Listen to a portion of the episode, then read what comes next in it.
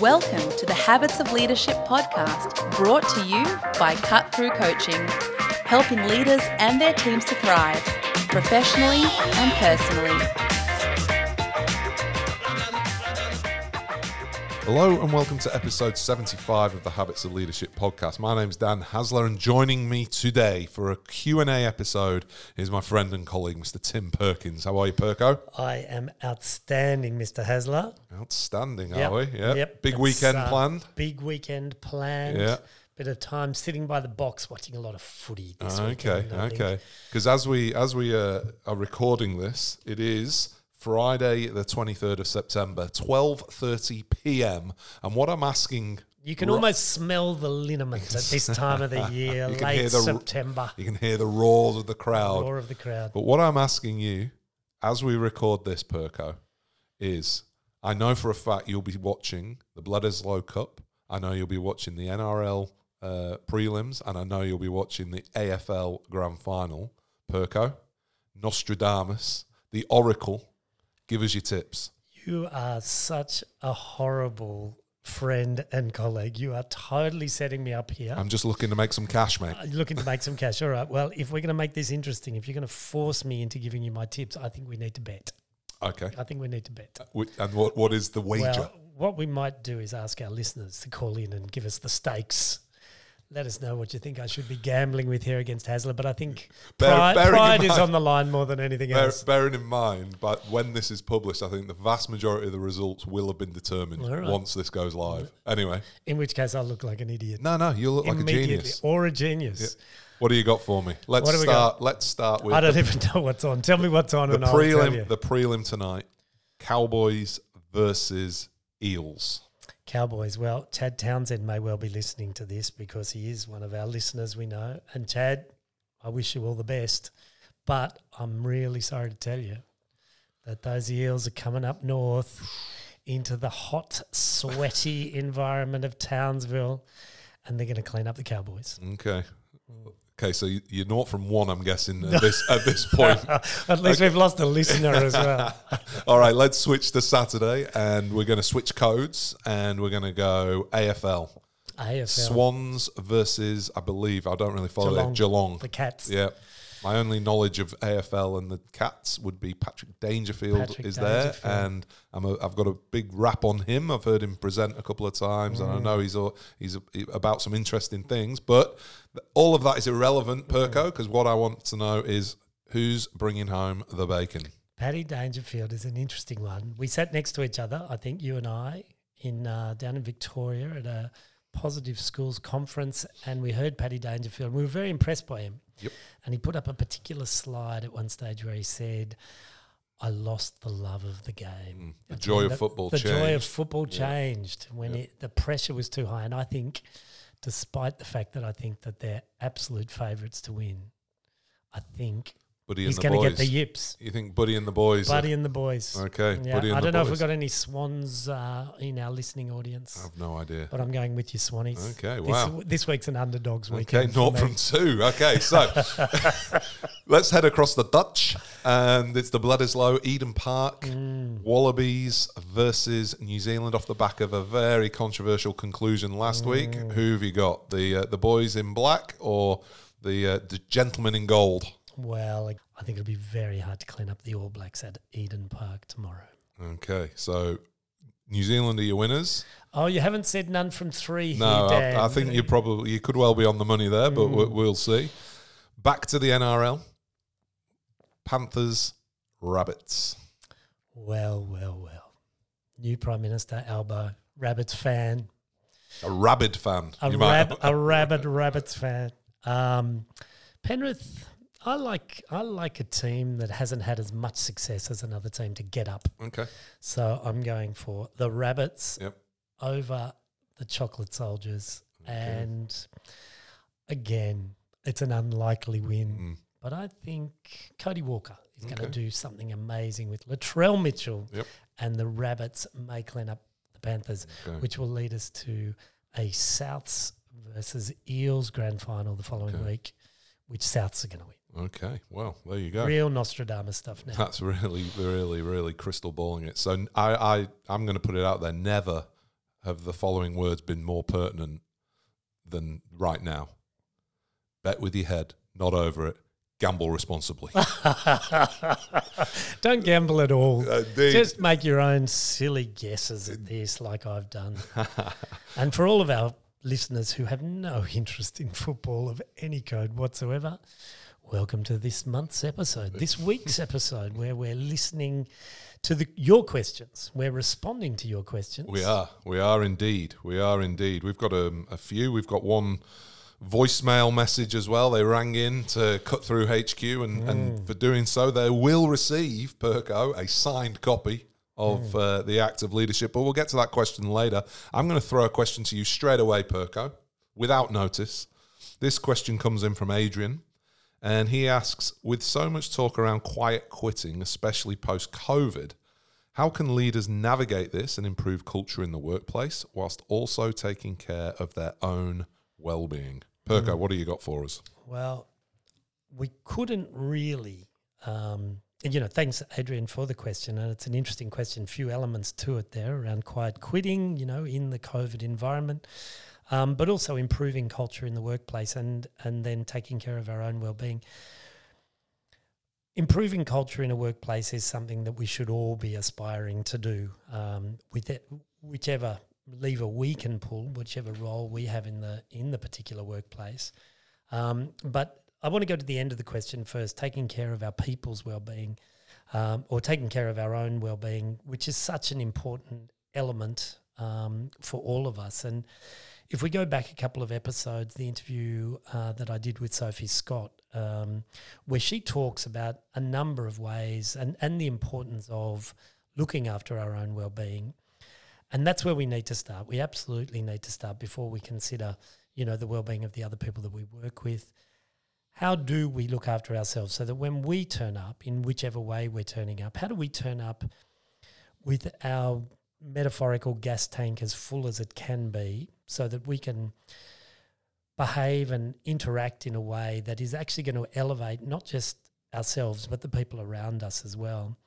And I suppose in relation to the quiet quitting, um, which really is a phenomenon internationally uh, where people have perhaps, I don't know, Dan, how would we describe it, lost interest in what they've been doing or lost some purpose with what they're doing and Maybe. I think maybe they've just got better clarity on what What's life might be about. Yeah, Yeah. maybe. I don't know. Mm. which you know feels like an indulgence for some people because you know the reality of it is that the majority of people can't just quit their job because they've got so many other expectations and responsibilities. But when we talk about quiet quitting, I mean exploring why people want to quit. You know, as you're suggesting there, Dan, people have had that they've taken the opportunity. Maybe the the opportunity's been um, shown to us through everything that's impacted us during COVID to think about what's important to us and to really explore with our people what it is that's important to them and how that's shifted as a result of COVID and how we can respond to what's shifted for people so that we can really bring them in in a way that we can respond to what's important to them. Um, and what needs of theirs are perhaps not being met uh, in this new scenario that we find ourselves in now. If we've said that we had experience X prior to COVID and now we've got experience Y, how do we look at what's important to our people? How do how can we how can we be really genuine about that, um, and and adapt to what's important for our people as leaders, or if we're not a leader in our environment, how do we really understand ourselves better? And then how do we articulate? And we're going to come to this with another question later on about really speaking up. But how do we articulate what's changed for us and what needs to change for us in that workplace so that we can be truly satisfied and we can um, bring everything that we can to it rather than a sense of overwhelm and burnout, as Sophie Scott refers to in that other podcast. Um, but so that our desire is not to quit. Perhaps our desire is to quit what used to be Mm, the old The way of doing old. things. Yeah. without having to quit our actual job and say, okay, well, I'm I'm I'm pulling up stumps on what used to the old norms, and now this is what's important to me now. How do we create an environment where I can work in a situation where those needs really are being met? I think the um, I think the most um, forward thinking or enlightened um, leaders are kind of doing these two things together. They're they're they're looking after their own well being, not in any selfish sense, but in a real coming from a perspective of real self care, and they're doing it. I don't want to say publicly, but they're quite transparent in what they're doing. They're very clear that they're walking the walk and they're articulating to their people that you know this is okay this is important that we can all do this and so they're kind of walking the walk they're setting the the scene so to speak but then and this is a you know that next level down is they're then rather than just saying hey just do what i'm doing but they're really genuine in going to their people and asking them with real curiosity real authenticity mm. okay what does well-being mean to you? And how can we create an environment here that not only does you know the work get done whatever that means but you know not only are we doing our work but we're doing it in a way which is nourishing for you. We're doing it in a way which you know taps into whatever is important for the human experience autonomy mastery purpose belonging psychological safety that kind of stuff. And i think you know we've used or i've used this phrase a lot you know this idea of temporal milestones moments in time where it makes sense to do this. And as as I said, I think the most enlightened leaders have recognized that the past few months, particularly, have presented us with a temporal milestone, an obvious moment in time where it makes sense to have these conversations and, and do so authentically. So, I guess the, the short way of answering Adrian's question is um, how can leaders navigate this and improve culture in the workplace? We, we don't know. We need to ask the people mm. in that workplace and then really authentically sit with those considerations um, and and do our best to create such an environment. Yeah, um, I think that's a really good way of saying it there, Dan. We don't know. Nobody really knows until you've spoken to your people, mm. finding out what it is, what do they need, and how do we. And you know, I like the the use of the term authentically there. You know, really to authentically do it with our people, listen to them, rather than just come in with a fix all that's going to, you know, we heard not fix anything, not fix anything, and yeah. perhaps exacerbate things because people feel disrespected because you've put a generic, you know, cover all over something, you know, and we've heard people say on multiple occasions, you know, just introducing young, lunchtime yoga is not going to fix anything. For some people, that will absolutely make things better, mm. but let's not let's not pretend that one size fits all. Yep. Dan, We've got a question here from Keith. There are some interesting words in this one. Why do so many narcissistic sociopaths, you know, have podcasts? That's not what Keith has. Yeah, yeah. No, no. Let's go back to yeah. Keith. Why do so many narcissistic sociopaths manage to achieve leadership roles in proportion to self reflective empaths? Mm, I love this question. I mm. saw this. I laughed out loud when I, when when it came through, but uh, not in a laughing at the question, but kind of I can really see or feel where this this question has come from. But the first thing I'd want to do, I think, before tackling the question is, I guess, just go to those two words, narcissistic and, and sociopath. I think often we might see behaviors which we think are those things, um, but we have to be mindful that you know both of those things are diagnoses, you know, and, and we're certainly not qualified to determine whether someone is clinically diagnosable as narcissistic or, or a sociopath. But what I think we could draw a line between is some of those behaviors you know the the and I'm going to be quite general when I talk here but you know you know the the, the self promotion the the confidence the the loudness um, the kind the, of the know, hubris, the hubris, the, the yeah. forging their own path, the climbing the promotional um, ladder, that kind of stuff. I can appreciate that for some people, um, viewing that and the, the way they feel as a result of perhaps being caught in the in the wake of such a person, absolutely, the feelings that they are narcissistic or sociopathic. I, I understand where that comes from. I'm not going to stick with those labels. But what I am going to suggest is that um, those behaviors, rightly or wrongly, tend to be rewarded in lots of organizations because perhaps their approaches to leadership in those organizations or institutions or departments they're quite lazy you know they're quite lazy they they wait you know they, they put a uh, uh, they set up an environment where you know we look for people to nominate themselves. We are very performative in our um, selection process. You know, we ha- demonstrate what you've done, present well at interview. You know, be really confident, and it kind of, in in some ways, it, it's kind of creating the environment where well, people who might be more predisposed to doing that, you know, with the if you think about some of the biases, you know, like the, if you've got Dunning Kruger bias where your your attitude outweighs your aptitude you know that's a perfect environment for you. I'm just going to go gung ho here. I'm just going to i'm just going to forge my own path and i'm just going to make it to the top. I'll fake it till i make it and and and and, and let's be clear some people don't even think they need to fake it they're just un- unwittingly poor at what they're doing, mm. their people skills or whatever. But for whatever reason, because of the systems that we have, because we don't spend a lot of time actually on the ground with people, seeing how their people skills actually are.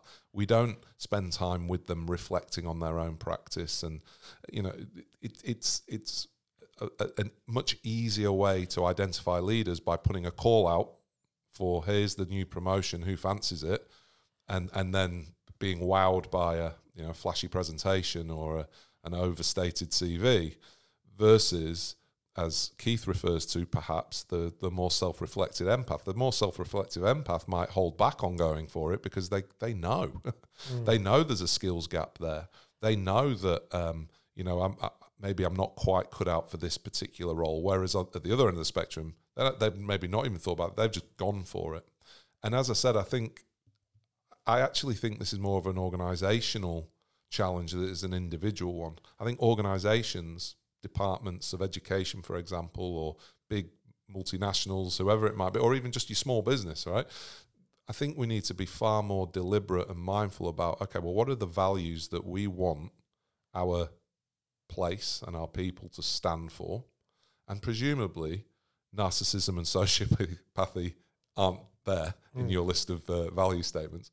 Um, I'd love to see that one on the wall. Although there is, there's a lot of theory that suggests a lot of big multinationals, uh, you know, if they were a person, would be this. But let, let's let's suspend that for a moment, you know, and and say, okay, well, how do we get better at identifying who we want to lead our people? Mm. Because it might be that we need to go to people who up until this point are really holding themselves back, and it might be that it's that level of reflection, that level of humility which is what we really want in leaders. I remember someone throwing away a, it was a comment, a real throwaway line around, you know, like the people who put their hand up for leadership positions are really not the people we need leading, mm. you know, which I don't fully agree with, um, but I reckon that there's a lot of people who don't put their hand up for leadership positions who really should be leading. Mm. And I think we need to get better. And when I say we, I mean every organization on the planet needs to get better at talent identification or potential for that, and mm. then building a really robust and supportive, you know, all the words we th- use, you know, resilient, psychologically safe, engaging, authentic approach to bringing these people into the leadership space. Yeah, I think you've touched on a really interesting point there about talent identification. And it's interesting if we come back to the absurd tips that I've just made for the weekend and the Geelong Cats, because I believe that one of the things that Patrick Dangerfield talked about that day, mm. where we heard him speak down in Victoria, he was talking about the Geelong, uh, and I'm, I'm possibly going to get this wrong. Call So the Geelong Way. The Geelong Way, which yeah. was about you know choosing players on character. Mm. Obviously, they've got to have base level skills, but beyond base level skills, they were choosing on character rather than necessarily talent. the highest level of talent. Uh, and what they were trying to do is build a culture. Mm. Um, and it's very easy to get all the superstars with all the ego and the self obsession and whatever. Mm. But is that what's going to make a team? And, um, you know, it's interesting to think about the, the self reflective empaths as well, because we talk about confidence when we talk about those narcissistic sociopaths and whether it's whether it's just a pumped up unrealistic sense of confidence but self-reflective empaths can be very confident people um, whether or not they promote themselves in the same way. You know, when we talk about narcissism, it's self obsession. And when we talk about sociopaths, it's a lack of awareness, a, mo- a lack of emotional intelligence, a lack of empathy. Um, how do we identify the talent of those people who we actually want to lead us? Mm. And I think we could probably do it without too much difficulty at all. It's about do we actually want to identify that sort of talent, or are we only looking for the people who really aren't the right leaders for us? Are we ever getting the right leaders? How do we find the right leaders?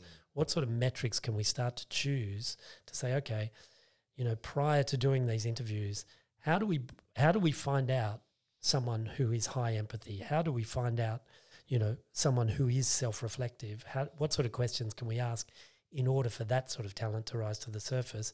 And then are we prepared to take a bit of a gamble on someone who might be a bit quieter, someone who might lead from beside rather than being this bombastic out the front leader full of their own self-importance, which is going to cause us more dramas down the line. I think it's time for a voicemail. We um, I, in the uh, newsletter um, and on my socials, I put the call out for questions and and threw a bit of burley in the water to suggest, say that you know if we if you wanted to send us a voicemail message because I think I don't know I just feel that it might be a more engaging experience to get hear the voice of the people get the voice of the people on on the show um, then they would get themselves a signed copy of the book which to be honest mate I expect most people listening have already got a copy of the book. But this one now it's signed it's immediately halved in value because i've scrolled across it. So feel free a signed copy you can whack it on ebay you can give it away. But the prize winner today um, who sent us a, a voicemail is liam. And perko if you just push the button there on our machine we'll have a listen right now. Hi, Dan and Tim. Uh, long time listener, first time caller. Just wondering what tips you had for new leaders trying to establish themselves in a new setting um, and building credibility and that sort of thing in their new context. Thank you. So thanks for your message there, Liam. As I mentioned, the signed copy of the book is on its way to you. But as to your question, this question actually came up in our online Habits of Leadership Academy um, this week, where we had um, a member of the group who asked a very, very similar question to this. They were just about to embark on a new leadership um, position and were really um, torn, I guess, between going in there kind of gung ho with all the ideas that you know he's been thinking about and and what he wants to implement versus um, you know taking his time, listening, getting the lay of the land, not wanting to put people offside. You know what this is making me think about, don't you, Dan? You're gonna have to. I've, I've got it. You've got that knowing look in your eye, but yeah, d- help me out. Well, you know, it appears that over the last, I don't know, three or four months, almost everywhere I go, uh, working in, in the leadership game, and everywhere you go, people are saying to us both, Have you watched Ted Lasso? Ah, yes. How could Ted Lasso help us with this question, Mr. Haesler? So I'm I'm a recent arrival to Ted Lasso. It's uh, it's taken me a while. The reason is I just didn't want another subscription service. But then all of a sudden, uh, Apple TV offered a three month free subscription. I thought, bang, I'm in. Let's have a look at this Ted Lasso malarkey. And one of the things which is interesting in the Ted Lasso. Um, so for those of you who don't know, he's uh, an American uh, coach of NFL. He gets plonked into uh, an English football Premier League team and is charged with turning around its fortunes. And he comes at it with all manner of um, soft skill approaches. Let's just put it that because he knows nothing about football or soccer. Um, so he's coming at it entirely with the, the people skills. And um, one of the things that he does very early on in his tenure is he sets up um, a suggestion box, which has a great story around it, but I don't want to spoil it. But the suggestion box and basically asks the players to um, put any suggestions that um, they have for him as to how to improve um, the, the the club, the football team. And the vast majority of suggestions are actually end up being personal attacks um, on on Ted. But one of the suggestions is um, it makes reference to the fact that the showers in in the change rooms um, just don't have enough water pressure. They're just not good enough. They're just terrible. It's not a good experience.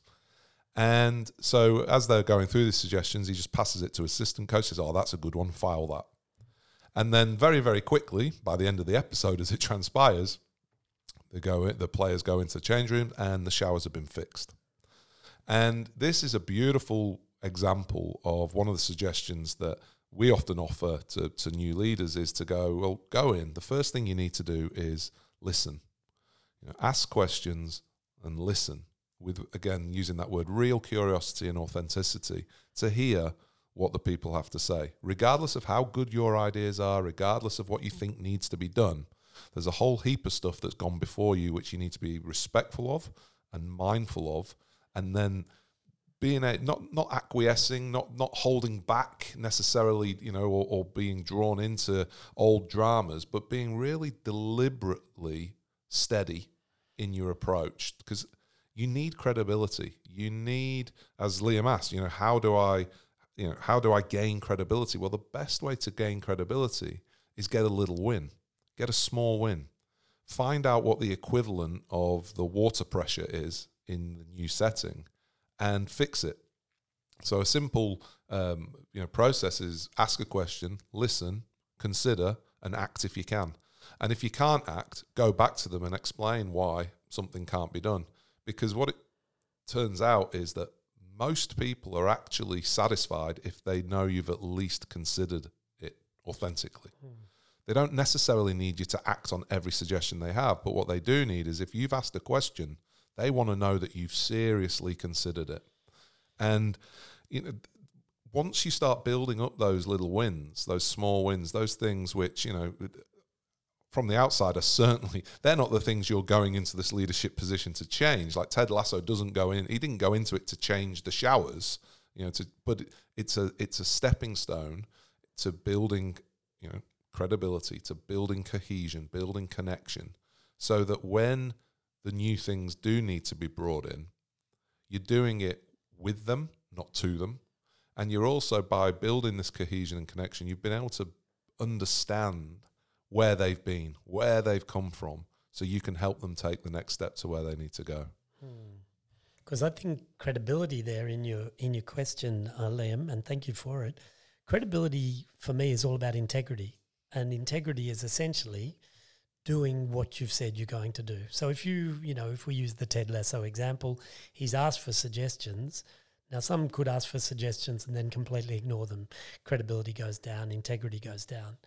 Whereas, you know, actually wanting to act on the things that, you know, your people say matter to you, because I suppose the alternative is coming into a situation and really, you know, when we talk about mindset, we talk about the idea of proving, you know, in a fixed mindset versus improving in a growth mindset. You know, if your motivation is to improve as opposed to prove, you're far more likely to be all ears and really listening and thinking about what's what's important and how you can play a role in supporting that, um, which builds your own integrity with the people. And so, if your motivation is to prove yourself, and perhaps because of a bit of imposter syndrome, which is completely normal going into a new leadership situation, if the idea is to improve, sorry, to prove yourself, you might go in with all sorts of things that won't work in that environment because they're just generic things that you're thinking will show how credible you are, will show how capable you are,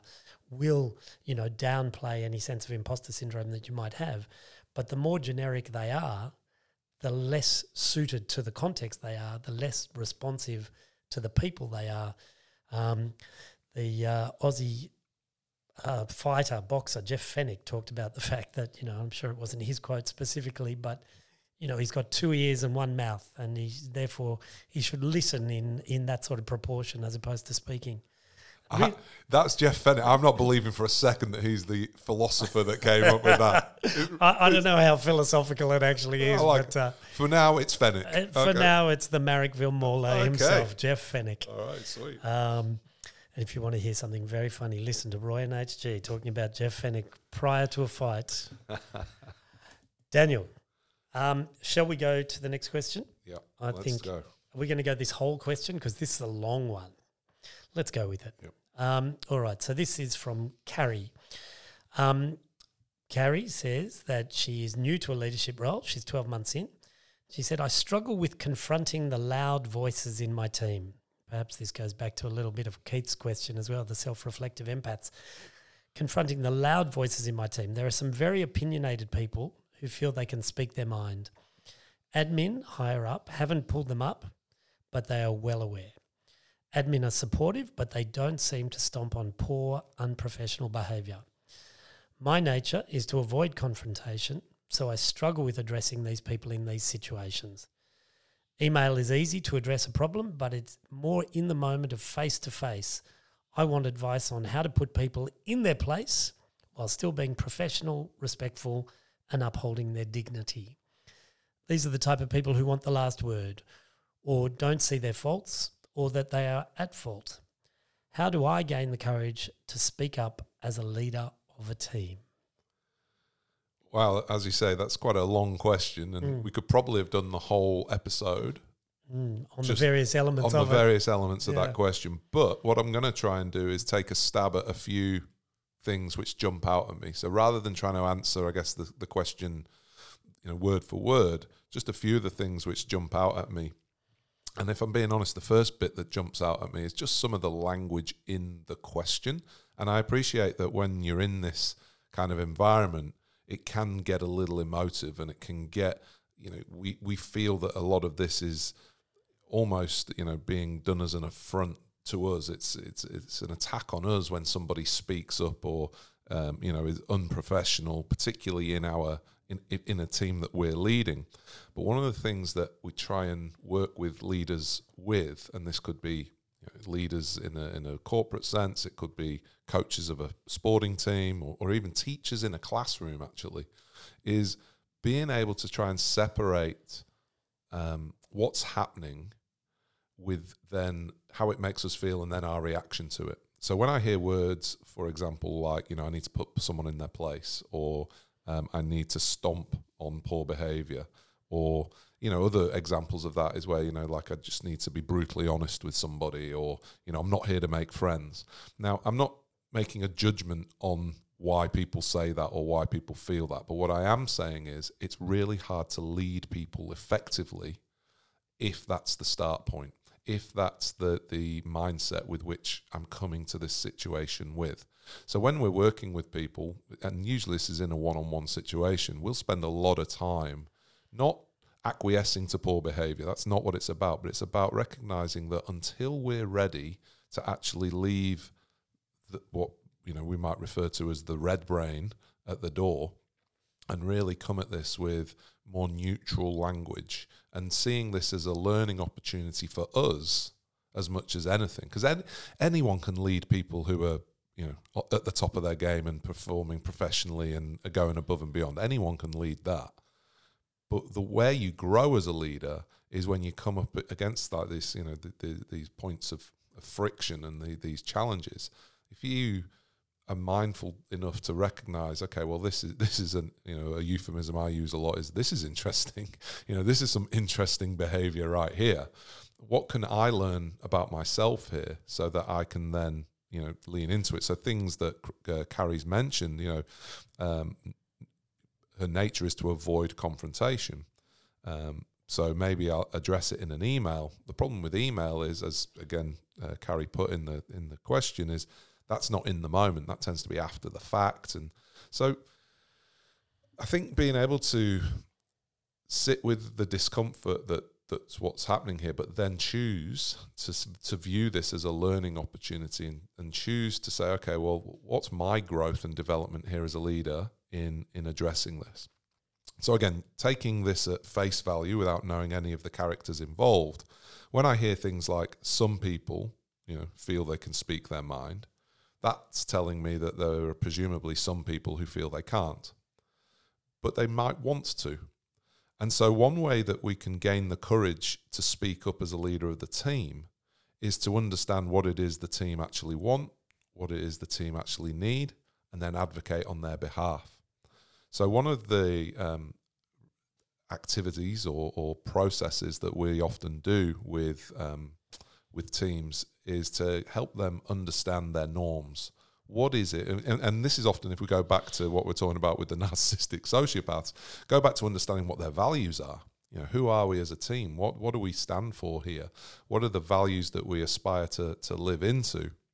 And then as a result of that, what are the behaviors that need to be the norm in order for that to happen? And so you can frame it in any number of ways. And one way is just to simply, you know, talk about some of the things which, um, you know, are, are grinding your gears.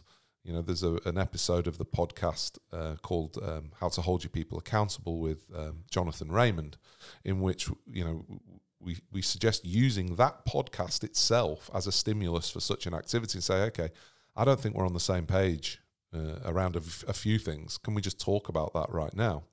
And by facilitating in a, in a, again a mindful and deliberate way, we're able to ask things like, and I'll just use a real simple one, you know, is it acceptable that people shout other people down in the meeting?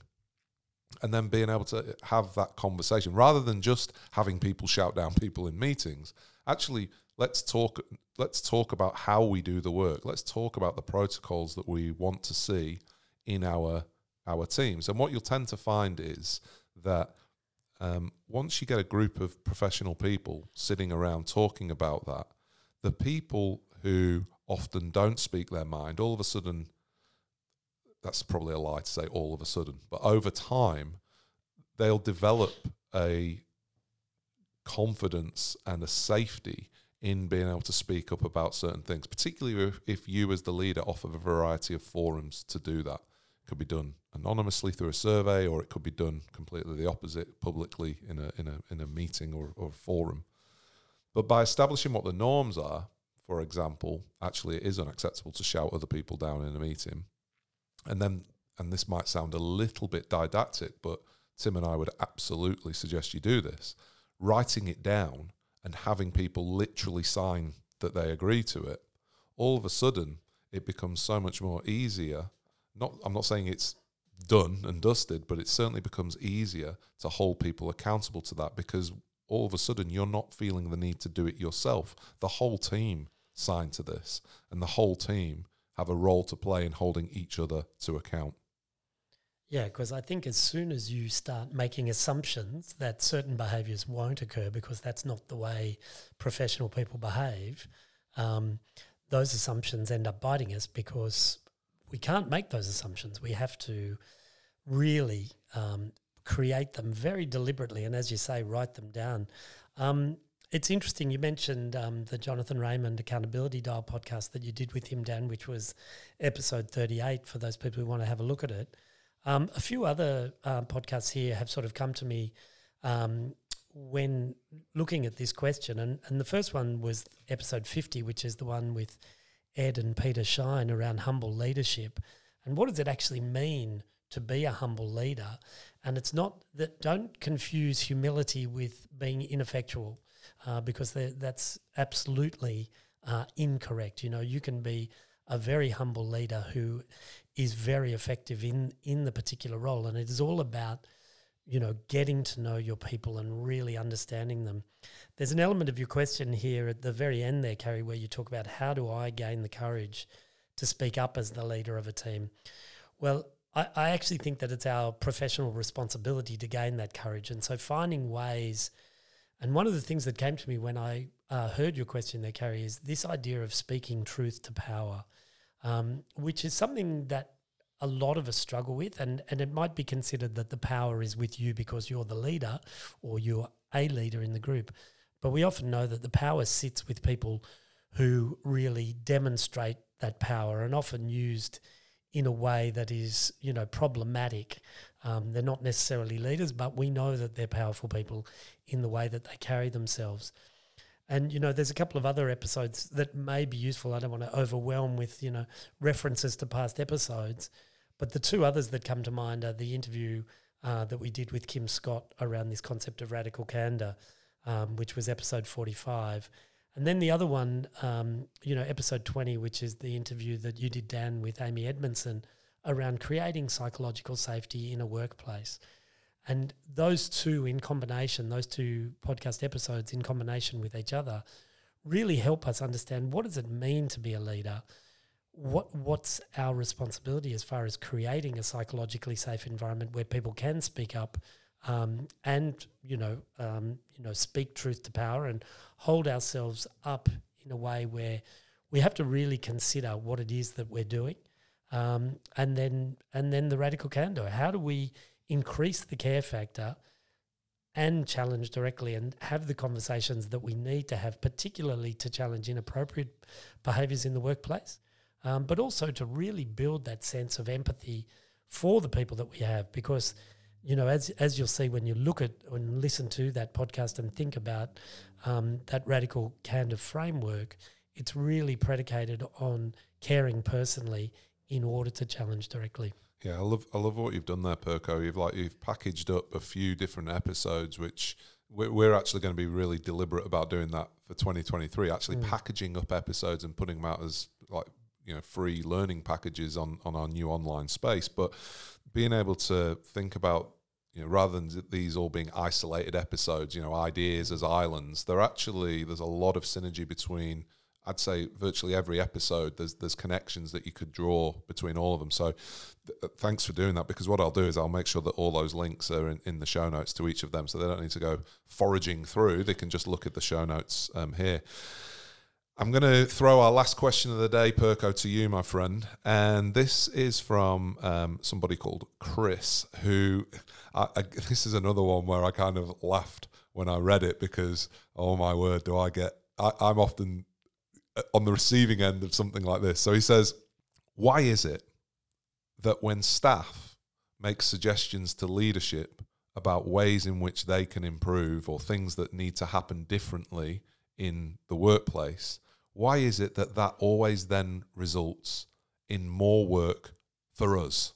More work, more professional learning for the staff that actually made the suggestion in how leaders needed to change. Why does it always come back and land on our lap as more work? It's uh, it's something. It's a phrase that, or a, a sort of an idea that you use quite a bit, Dan. You know, it's it's it's an us thing. It's not a them thing. Uh, this idea that we, the us, need to explore this. You know, if someone's had the courage to speak up to a leader and give them some feedback about things that could actually be better, you know, the irony, as as in Chris's question here, is that it comes back and becomes professional development for the staff to start to explore the things that they absolutely need to do. You need to do this. You need to lift up your you know socks around this particular thing, rather than recognizing it as us. Dan, I'm going to throw back to you on this question because I know you, you you've got thoughts. Yeah, so it's um, you know, a- and there's no more detail in the question than, than that. But I'm going to use an example that I often hear a lot is where members of staff will, um, you know, share back, and and it's I, I guess there's some irony here because we've asked in the previous response to a question on this episode we were talking about go and ask your people what they want around well-being, you know, and often that the people will speak up around the need to improve workplace culture or you know other aspects around well-being. And leaders hear that and go oh okay they need to be more resilient. Let's get more let's get some trainers in and and help them become more resilient. They need to change their mindset. They need to turn up more motivated you know because that's what they've told us. And and it's like this real missed moment in time. And and the reason I laughed is because so often and and I do mean really really often um, people will call us and say, "Hey, I've got a group of people who I want you to work with. You know, you need to work Work on. work on. yeah, you, you know, they need to do this, they need to do that." And my response almost always is, "Yeah, I'm sure they do, but how about you? You know, I'm sure they do need to work on this, and I'm sure they do need to reflect on that. But to what extent do you need to as well?" And more often than not, our uh, the only way we'll accept any kind of engagement in that manner is you're you're doing this with us. you know, like the, we have to have whoever's whoever's doing the booking, whoever's you know fixing a problem for other people by getting us in, they need to be in on it as well. Not just from a tokenistic point of view, but actually more often than not, it's not an us and them thing. It's an us thing. It's a we thing that we need to be figuring this out together. And and as people who work with us would know, that's our core business. We get people in in the mush, as we like to refer to it as, and and we talk, we get things out there, and we help them understand that very very rarely are people doing things malevolently. Very very rarely are people in isolation doing those things. More often than not, it's a collective people working on a whole heap of assumptions that they've got in their head, and we've all got these blind spots, and we're just doing the best we can without really understanding the collateral damage that we're leaving in our wake. And I think for any leader listening, if you're sitting there thinking, "Oh yeah, yeah, you know, I need my people to learn this. I need my people to see this or do this, whatever that might be, whatever new shiny thing has got your attention or whatever book you've just read. My answer is yeah, I'm sure they do, but I reckon you might need to sit with it a bit longer as well. Hmm. And and that's not being flippant, and that's not trying to be a smart ass, but it's just saying you, that you have to be able to be willing to do this side by side together with your people, rather than trying to bring it in and giving them more work to fix what inevitably is going to end up getting worse because of your approach. Hmm. I think that's a very nice way to round out this episode, Daniel. Indeed, it is. It'll be even better once your tips come home, baby. Yeah, we'll see. I'm guessing you're uh, betting in the opposite direction to everything that I've suggested, except maybe the All Blacks. Yeah, I don't know. I'm, I'm it's yeah. I, I'm not really a gambler. You know, I'm not really a gambler. I, I'm Oh, leaning. oh, okay. I'm leaning. My, so my leanings would be for those who might be interested. Are, Just, just ignore the virtue signalling there for a minute from my uh, ah, co-host here. my leanings are Cowboys in the Heat. Um, I've got no reference point with the AFL. I've got no idea, but I'm just going to go with Swans. Neither do I, but it didn't stop me having a go. I'm going to go Swannies. Yeah. um, just purely because we're from Sydney. Um, I'm going to go Penrith. And as it pains me to say it, I'd like to see the Wallabies get up, but at Eden Park, you know what? Go the Wallabies. What the hell? What the hell? What, the, hell? what do you got to lose? Go the Wallabies. Stakes low. All right, we're going Wallabies. That's Yeah, it. all right. All right. So we'll see how that we'll see how that transpires. Because people do listen to this oh, podcast for our sporting tips. let me tell you, they have they have jotted down every pearl of wisdom. Can I strongly suggest that anyone who's listened to what I've said do not put a single dollar Or- on any of my suggestions? But what I do suggest they do Let me talk to you about Bitcoin, though. Let me tell you what I do suggest you do. I suggest that you like, comment, and subscribe to this podcast. And I also suggest you share this as far and as wide as you can in your networks. Reason? Well, if you find it interesting, there's a fair chance that someone you know would find it interesting as well. And just by liking or just by commenting and certainly by subscribing, that does some kind of internet magic thing, which means that it puts it out to even more people, which helps us spread the word. It's a little thing for you to do, but it makes a real big difference here. And if you would like to leave us a question for an upcoming Q&A episode, then you can head over to habitsofleadership.com, click on the podcast page there, and you could submit it either by email or, like Liam, and get yourself a signed copy of my book, leave a voicemail for us. But until our next episode, thanks for joining us, Perko, Thank you very much, Daniel. Always a pleasure. and thank you for listening. Until our next episode, take care, take it easy.